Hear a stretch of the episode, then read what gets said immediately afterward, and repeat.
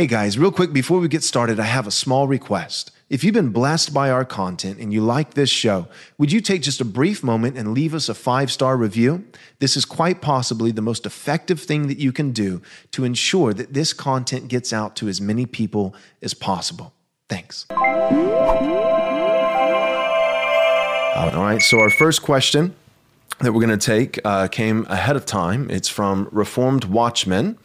And it's this What's your take on the Jezebels in conservative churches? Why won't anyone speak up? And those who do are canceled. Let me read it one more time. What's your take on the Jezebels in conservative churches?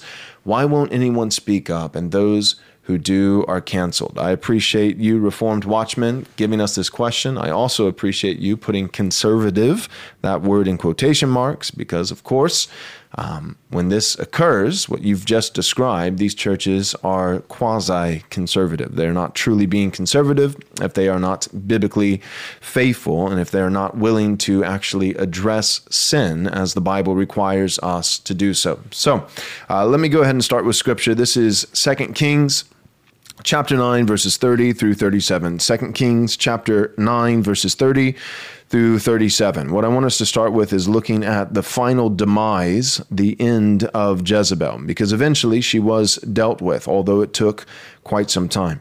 Beginning in verse 30. When Jehu came to Jezreel, Jezebel heard of it, and she painted her eyes and adorned her head and looked out of the window. All right, let me stop there for a second. She knows she's in trouble. All right, this is Jehu. He is the king in northern Israel, and he is coming to eradicate the house of Ahab. Ahab had uh, done much terror in Israel, right? He's the one who famously says to Elijah, uh, What do you want, you troubler of Israel? And Elijah the prophet responds correctly by saying, I am not the one who is troubling Israel. You are. You are. Let me stop right there for a moment.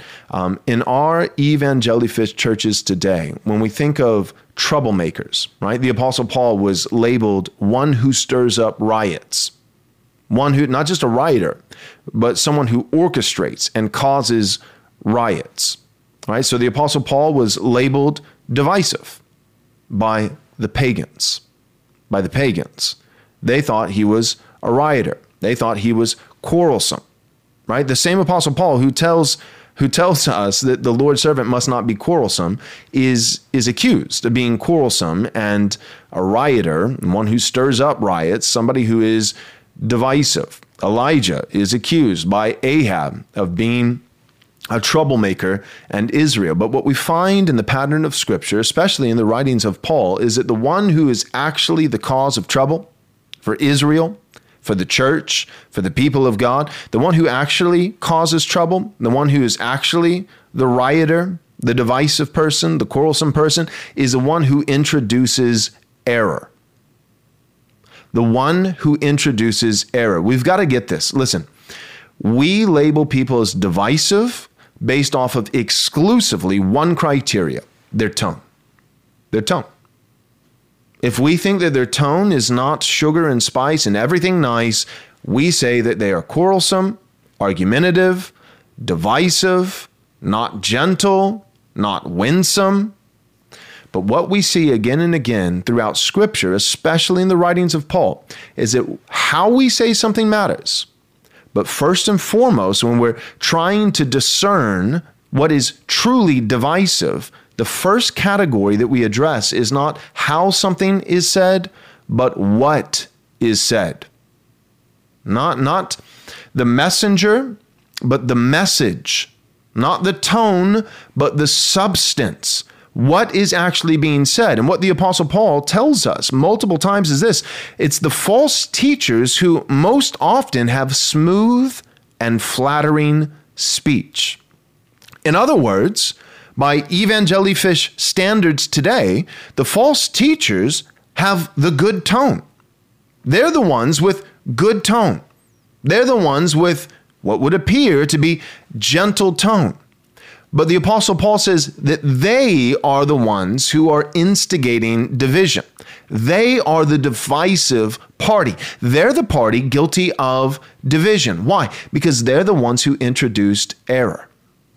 They're the ones who introduced error. So then, when someone comes and corrects, reproofs, rebukes them, even if they use strong language at times, that person using strong language to re- rebuke the heretic is not the one who's divisive.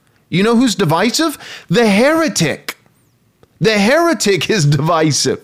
They're the ones upsetting whole households. They're the ones who are troubling Israel. They're the ones who are causing division. They're the ones who are stirring up quarrels. They are the divisive party by, by virtue of not first and foremost how they say things, but first and foremost what they say. The one who introduces error is the one who is first and foremost divisive. Now, can we correct theological error in a way that is lacking the fruit of the Spirit in regards to how we speak, even though what we say is true? Sure. Sure. But I think that Jesus would speak to many of our Big Eva leaders today and tell them exactly what he told the Pharisees you are straining gnats and swallowing camels. How'd that camel taste? Hope it doesn't choke you on the way down. How's that camel treating you? Right? You're straining gnats and swallowing camels. In other words, you are spending all of your efforts punching to the right, punching without without uh, pulling any of your punches, without uh, weakening any of your blows. You are punching as hard as you can to the conservative Christian on your right who is correcting error and, and doing nothing with the ones who introduced the error in the first place because they had smooth and flattering speech. One of the reasons that error is successful in infiltrating a community is because it's, it's introduced like poison in a spoonful of sugary smooth, flattering speech. That's one of the reason why why one of the reasons why error and false teachers are as successful as they are. Because even though what they're saying is poison, how they're saying it is smooth and flattering. So, Elijah, right? He combats Ahab. And Ahab is married to Jezebel, just so we know all the players in the game to answer this question. So Jezebel is queen. She is the wife of Ahab. Ahab is the king. And Ahab, what is his sin? Well, there are multiple sins, but one is that he's a little boy, he's a child. Right? Somebody has a vineyard and he wants the vineyard, he wants the land, and he goes and offers to buy it for a certain price. And the person says, This is my family's land it's not just valuable in terms of money, but it has sentiment, it has uh, legacy. Uh, it's not for sale. And Ahab, he goes away and he doesn't just say, okay, well, I'll find some other land. That's fine. That's your right. No, he goes away moping for the rest of the day. He, he, he doesn't want to be consoled. He's moping. He's pouting. He's a child. And then Jezebel counsels him, his wife counsels him, on how to get the land by, by doing something that is wicked and unethical, sinful. So Ahab is a little boy. Uh, he is whiny. He is emotional. He is unhealthy. He is selfish. He is vain. And he's also apathetic. This is what you have the dynamic between Ahab and Jezebel right there in that picture of what, that I just described of Ahab wanting this vineyard and, and moping because the guy wouldn't sell it to him. And then the dynamic, the way that, that Jezebel engages her husband. This is what you have. You have a boy and his mom rather than a husband and his wife.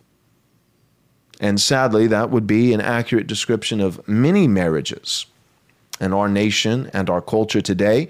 And sadly, many marriages, even within the evangelical church. In my pastoral tenure, uh, by God's grace, uh, not recently, not since I've been planting a church here in Central Texas, uh, but in the past, when I pastored in California, I had to do pastoral counsel with many couples where the husband was a son and the wife was his mother. For all intents and purposes, that was the dynamic. It was not husband and wife, it was boy and mom. And that came through loud and clear in every counseling session. And these were the couples that were troublers in my ministry and troublers of the church. And what they would do is they would often accuse me or somebody else who was speaking the truth of being quarrelsome and divisive, as they were introducing error, whether it be antinomianism, they didn't like when I preached God's law, whether it be feminism, they didn't like patriarchy, whether it be, and the list goes on and on and on. And this is common in the church. And what usually happens is that a pastor doesn't even have the courage to address these things to begin with, or if he does, when he when he inevitably experiences the slightest degree of opposition, he folds like a cheap sh- a cheap suit. He he throws in the towel. He retreats. He quits and he marks kind of that territory, that whole doctrine, patriarchy, whatever it is, fill in the blank, uh, can't go there. Can't go there anymore. And he doesn't go there. And he appeases this woman who is functioning not as a wife in submission to her husband, but rather as a mother leading her little boy husband around by a leash.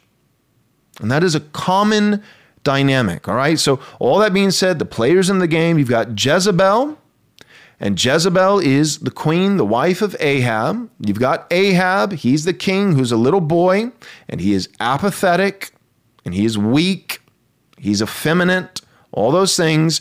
Jezebel is domineering. She, just like what God said in the curse given to Eve, your desire will be for your husband. That's not a romantic desire. Your desire will be for your husband, which means you're just going to want to be with him and love him. No, it's the same verbiage later used in Genesis chapter 4 uh, when God says to Cain, He says, Sin is crouching at your door, its desire is for you. Sin's desire is for you. A romantic sin just wants to love you. Can't no. Uh, it's crouching at your door like a lion, like a predator about to devour its prey. Its desire is for you, meaning its desire is to rule you, to master you, to subdue you. But you must rule over it. Right? So the curse in Genesis 3 is that the woman's desire would be for her husband, meaning her desire will be to rule her husband, but he will rule over you. Now, the curse of sin is not patriarchy. Let me say that again. The curse of sin, when sin entered the world, the consequence of sin was not patriarchy. The consequence of sin is that women won't like patriarchy. Yeah, I'm to be I'm to be real in today's episode. I'll say it again because some of you you need to hear it, right? So this is for the the proverbial back row. the curse of sin is not patriarchy the curse of sin is that women don't like patriarchy. And you might say, well, men don't like it either. There are soft men. Yep, there are, but especially women. Well, give me a verse for that. I already did. Genesis chapter 3. It's built into the judgment that God delivers specifically to the women. The man, Adam, has his own set of judgment. He has his own set of consequences. But particularly to the woman, one of the co- consequences, one of the curses of sin is that she will want to rule her husband. Patriarchy is not the curse. Adam named his wife. That's a form of exercising dominion. That was the mandate.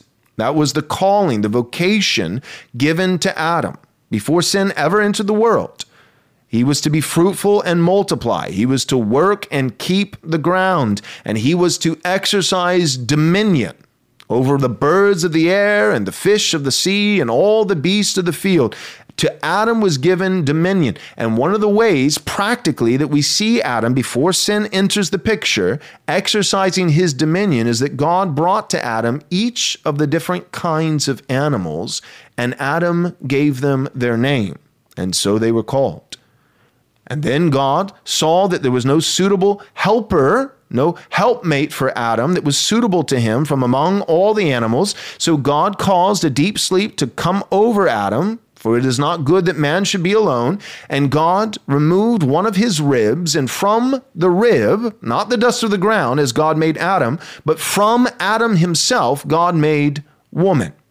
Woman was made from man and for man, as a helpmate suitable to man in helping him to carry out the commission that was assigned to him by God to work and keep the ground to be fruitful and multiply and to exercise dominion.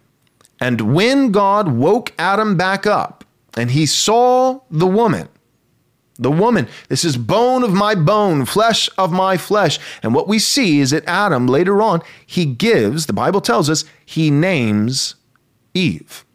In the same way that he names each of the different animals, because he has dominion over them, he therefore has the right and authority to name them. He also names his wife. That's patriarchy. God is a father. We live in the father's world. Adam was a father. Right? Even the devil is a father, the father of lies. John chapter 8 says, You're not children of Abraham. You're not children of God. Jesus says, You're children, speaking to the Pharisees, you're children of the devil. You're a chip off the old block. Children bear a striking resemblance to their father. You look just like your father. He was a murderer from the beginning, and here you are trying to murder me. Everyone has a daddy. It's either the devil or God. And in the human sense, there are civil fathers, there are familial fathers in the home, and there are ecclesiastical fathers in the church. Elders are to be men. And in that sense, elders play a role of spiritual fatherhood. Fathers in the home, fathers in the church, fathers in the state. So, human fathers in each of the divinely instituted spheres, and then Father God reigning over all of that, and even the father of lies, the devil, who is father of all those who have not been adopted by grace alone, through faith alone, in the Lord Jesus Christ alone. Patriarchy is inevitable. It's not whether, but which. It's not whether you will be underneath fatherly rule. That's what patriarchy means fatherly rule. It is not whether fatherly rule will exist and whether or not you will participate in it. It's simply which father will you have? Which father will you have? So the curse is not patriarchy, the curse is a woman's aversion to patriarchy. And that's what we see in Jezebel. So, one, we see a domineering spirit, we see a feminist spirit. But in addition to that, and these two things typically go hand in hand, not always, but typically, we also see perversion. We see sensuality. We see uh, sexual enticement. Jezebel uses her feminine power in order to rule over men. God has given, men are powerful, but so are women, just in a different way. God has given to women power. Women listening right now, you, you have a remarkable power given to you. And you know this, and you need to be very careful in submission to God, not to abuse that power and to use the power that He has given you for loving your husband, serving your husband, pleasing your husband, not to use that power to usurp fatherly rule. Not to use that power to somehow entice your husband or hold sexual engagement over your husband's head or to seduce, God forbid, other men who are not your husband right? We, we preach all the time in the church, right? Every Father's Day sermon is men do better, and every Mother's Day sermon is thank God for mothers. Um, I, I thank God for mothers. That's a good sermon. And on Father's Day, I think we could also do thank God for fathers. I think both are, are good sermons. There are plenty of sermons that address the sin of men, but not many sermons addressing the sin of women. But the Bible addresses the sin of women. The only way you can avoid it as a pastor in your preaching is by not being an expositional preacher, not preaching the Bible. Right? The Proverbs are filled with, with verses about dangerous, seductive, domineering, feminist women. Right? Her, her house is like a graveyard with dead men's bones. She's a man eater. She's a man eater. My son, stay away from her.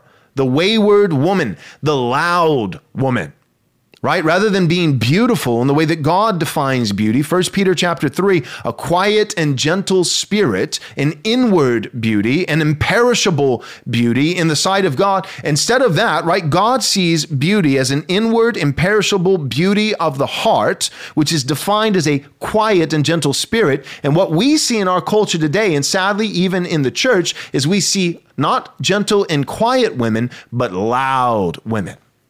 They talk loud. They talk a lot. They draw attention to themselves on social media and TikTok. They are loud. The way that they dress, scoffing at modesty, they dress loud. Their speech is loud, their dress is loud. The way they walk, the way they talk, it's loud. It's look at me. It's the opposite of a gentle and quiet woman. And therefore, it is like a gold ring in a pig's snout, as the Proverbs also say, particularly of a woman who is not being quiet in her dress, that is not being modest. It, it, that doesn't have discretion. A woman like that is beauty wasted. It's beauty wasted. It's something precious and priceless misapplied, completely thrown away, completely cast off. That's Jezebel. Domineering and seductive.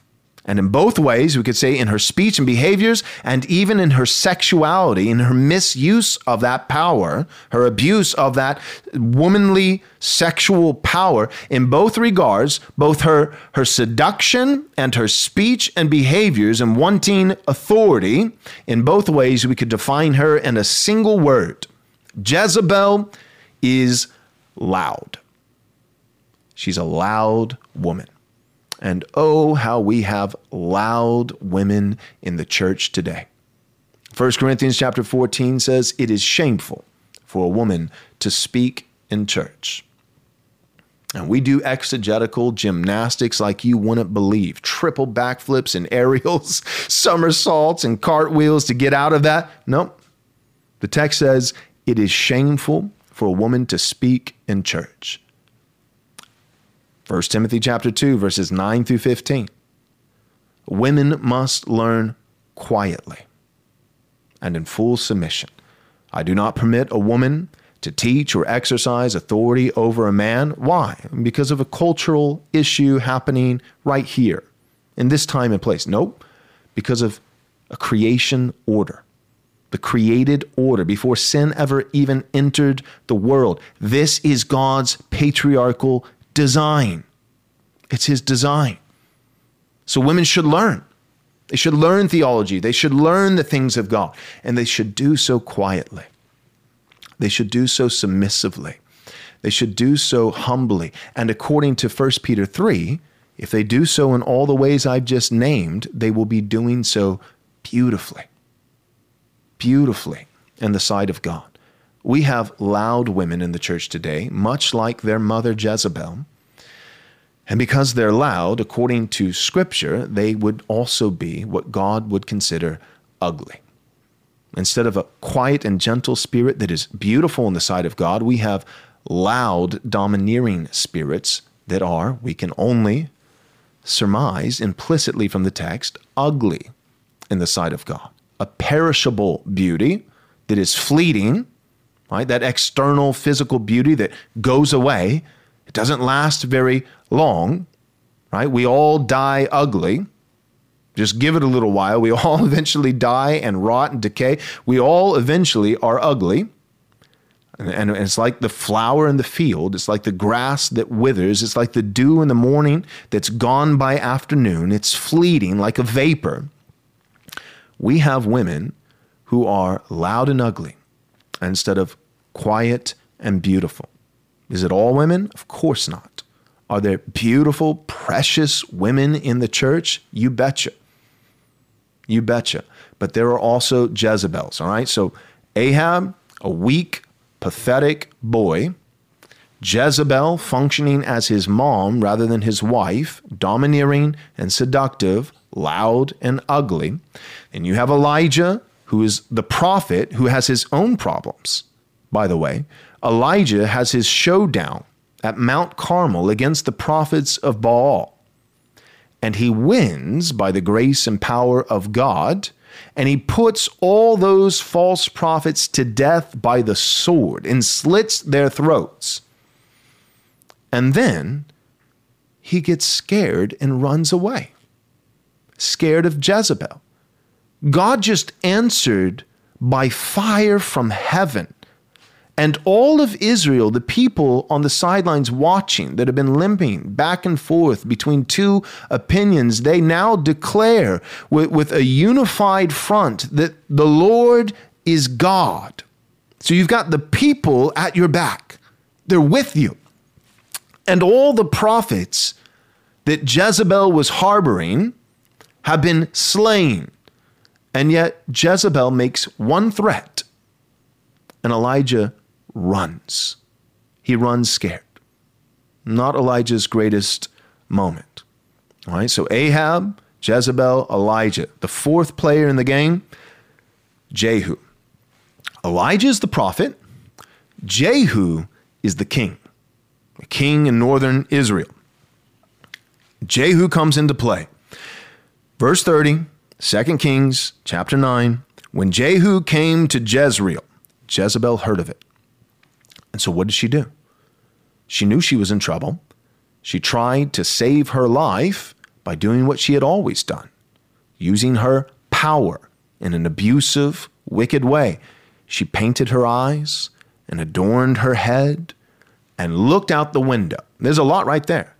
She doesn't go down to meet him. She stays up in her fortified tower.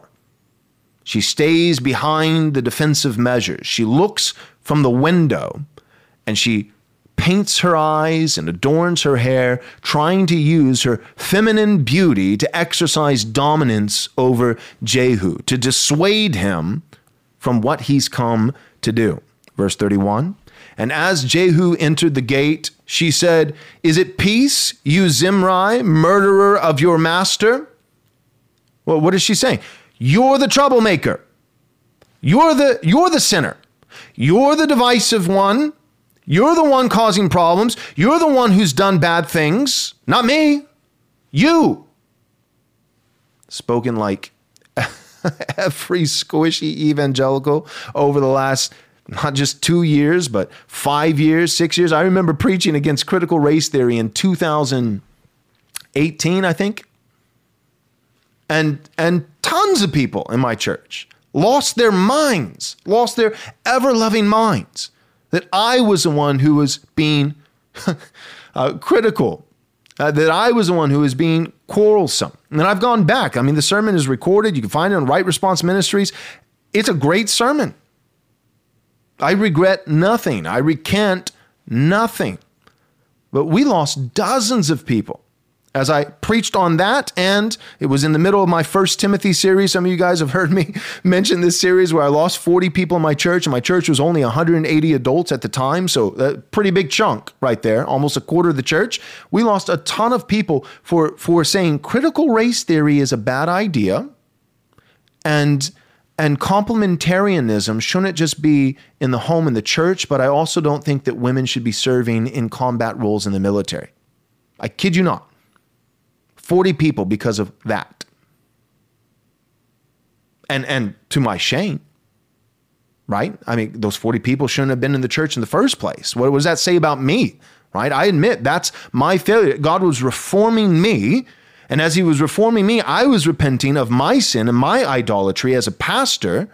But then what am I going to do? Reform in my private life, be sanctified in my private life, but then leave the people to starve? because I know that it's hard and I know that some of them won't like. No. Everything that the Lord was feeding me with, I want to feed the sheep with. Right? That, that's one way you could define a good pastor. Many ways that you could talk about this, but one way you could define a good pastor is number one, that he's going to Christ on a daily basis for daily bread. And he doesn't withhold any of the bread he's given personally by Christ from the sheep in his flock. There's no bread that Christ has given to me that I don't give to my congregation. In my counsel, in my preaching, in all of my ministry duties, whatever God is revealing to me, whatever grace He is extending to me, I am giving to His people. I am giving to the flock. As an under shepherd, as the chief shepherd nourishes me, I nourish His flock. That's what Jesus says to Peter at the end of the Gospel of John, right? When Jesus is restoring Peter after Peter denied him three times, Jesus is restoring him. And he said, Do you love me? Feed my sheep. Do you love me? feed my lambs. Do you love me? Feed my sheep. What does it look like for a pastor to love Jesus? Feeding his sheep. And therefore, by way of consequence, what does it mean when a pastor takes specific food groups, to use this analogy, like meat or vegetables or fruit or grain, and says, I'll feed your sheep. But this food group over here, we're just we're just going to take that off the menu. There won't be any vegetables in their diet.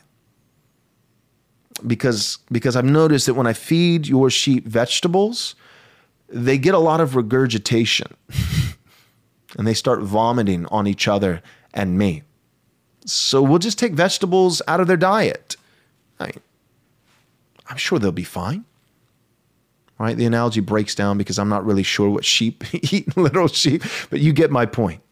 And pastors don't have the right to do that. We, we give the people of God um, exactly what God gives us well balanced meals. Every food group that we need, every nutrients that we need, represented and present and accounted for. That's what we do. But I get it. I understand the temptation of pastors to avoid this form of faithfulness because of the outright demonic reaction. I mean, shrieking and wailing and gnashing of teeth that comes from evangelicals within the church whenever we address certain sins, primarily the sin that is unique among women a Jezebel spirit. There's a lot of different idols that you can go in and tear down. And nobody likes when you tear down idols. But you can get away with a lot of that re- reform, a lot of that reformation. But you start calling out Jezebel, that particular adulteress, that pagan, that troubler, whew, Brace yourself. Brace yourself. All right. Verse 31 Jehu enters the gate. Jezebel says, You're the troubler. You're a murderer of your master. Verse 32 He lifted up his face to the window and said, Who is on my side? Who? He's not speaking to Jezebel. He's speaking past Jezebel. He's speaking to the people. Who's on my side? I, I, he's not even acknowledging her.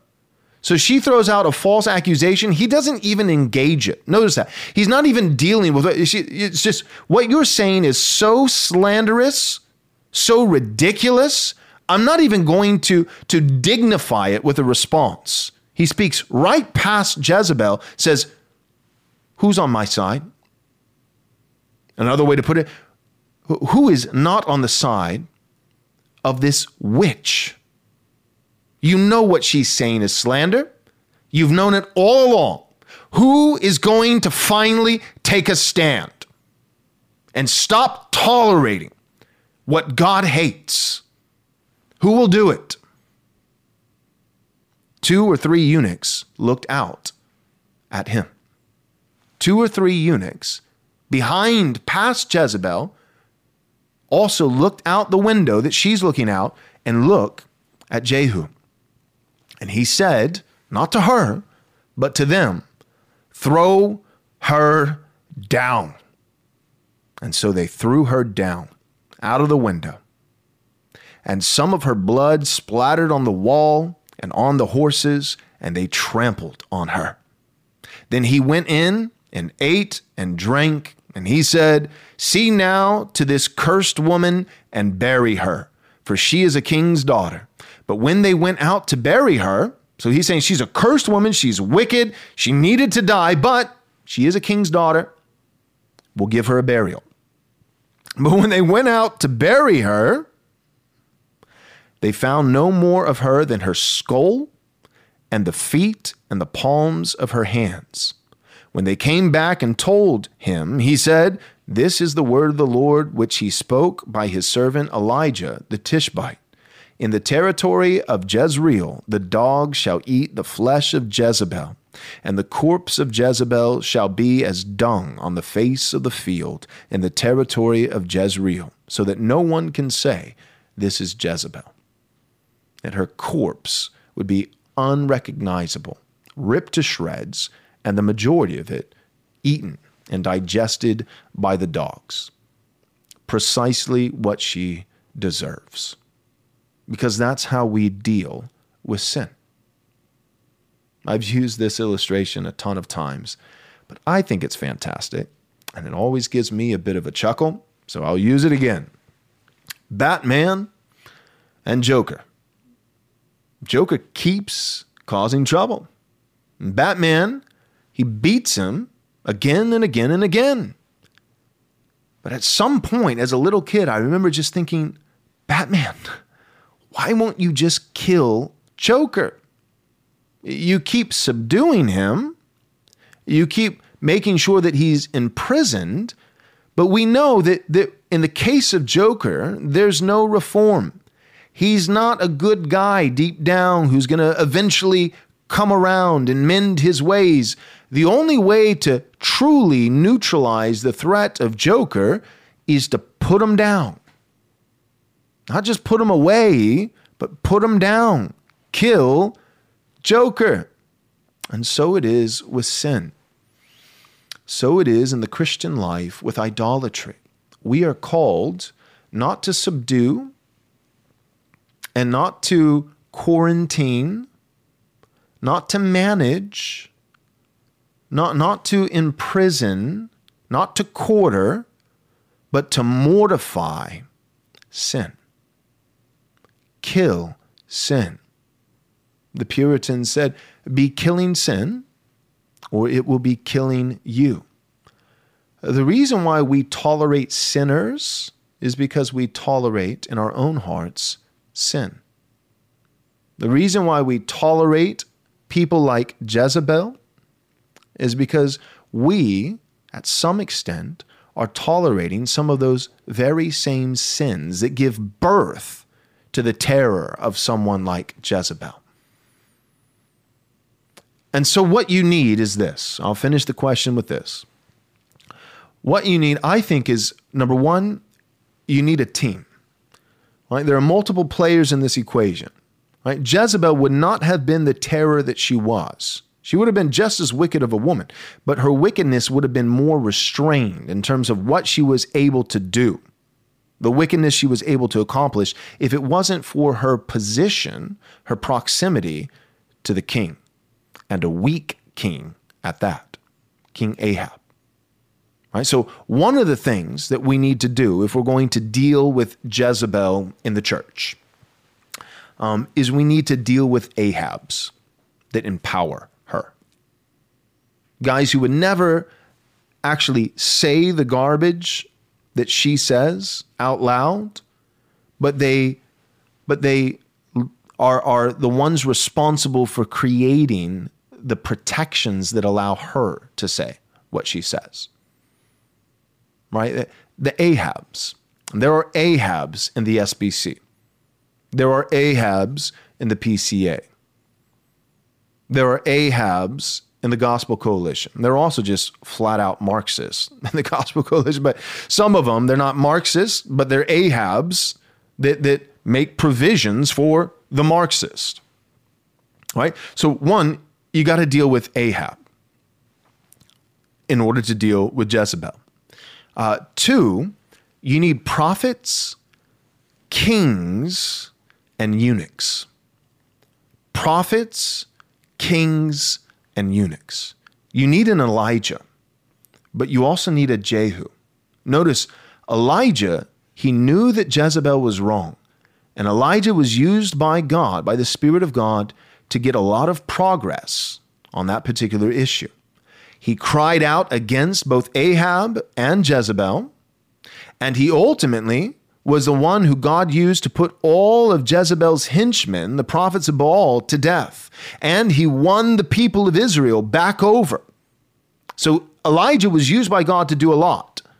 But the death blow delivered to Jezebel herself so that she couldn't regroup and become a terror again in the future was not the prophet, but the king, Jehu. We can't just have prophets. We need prophets. Oh my, don't misunderstand me. We need more prophets.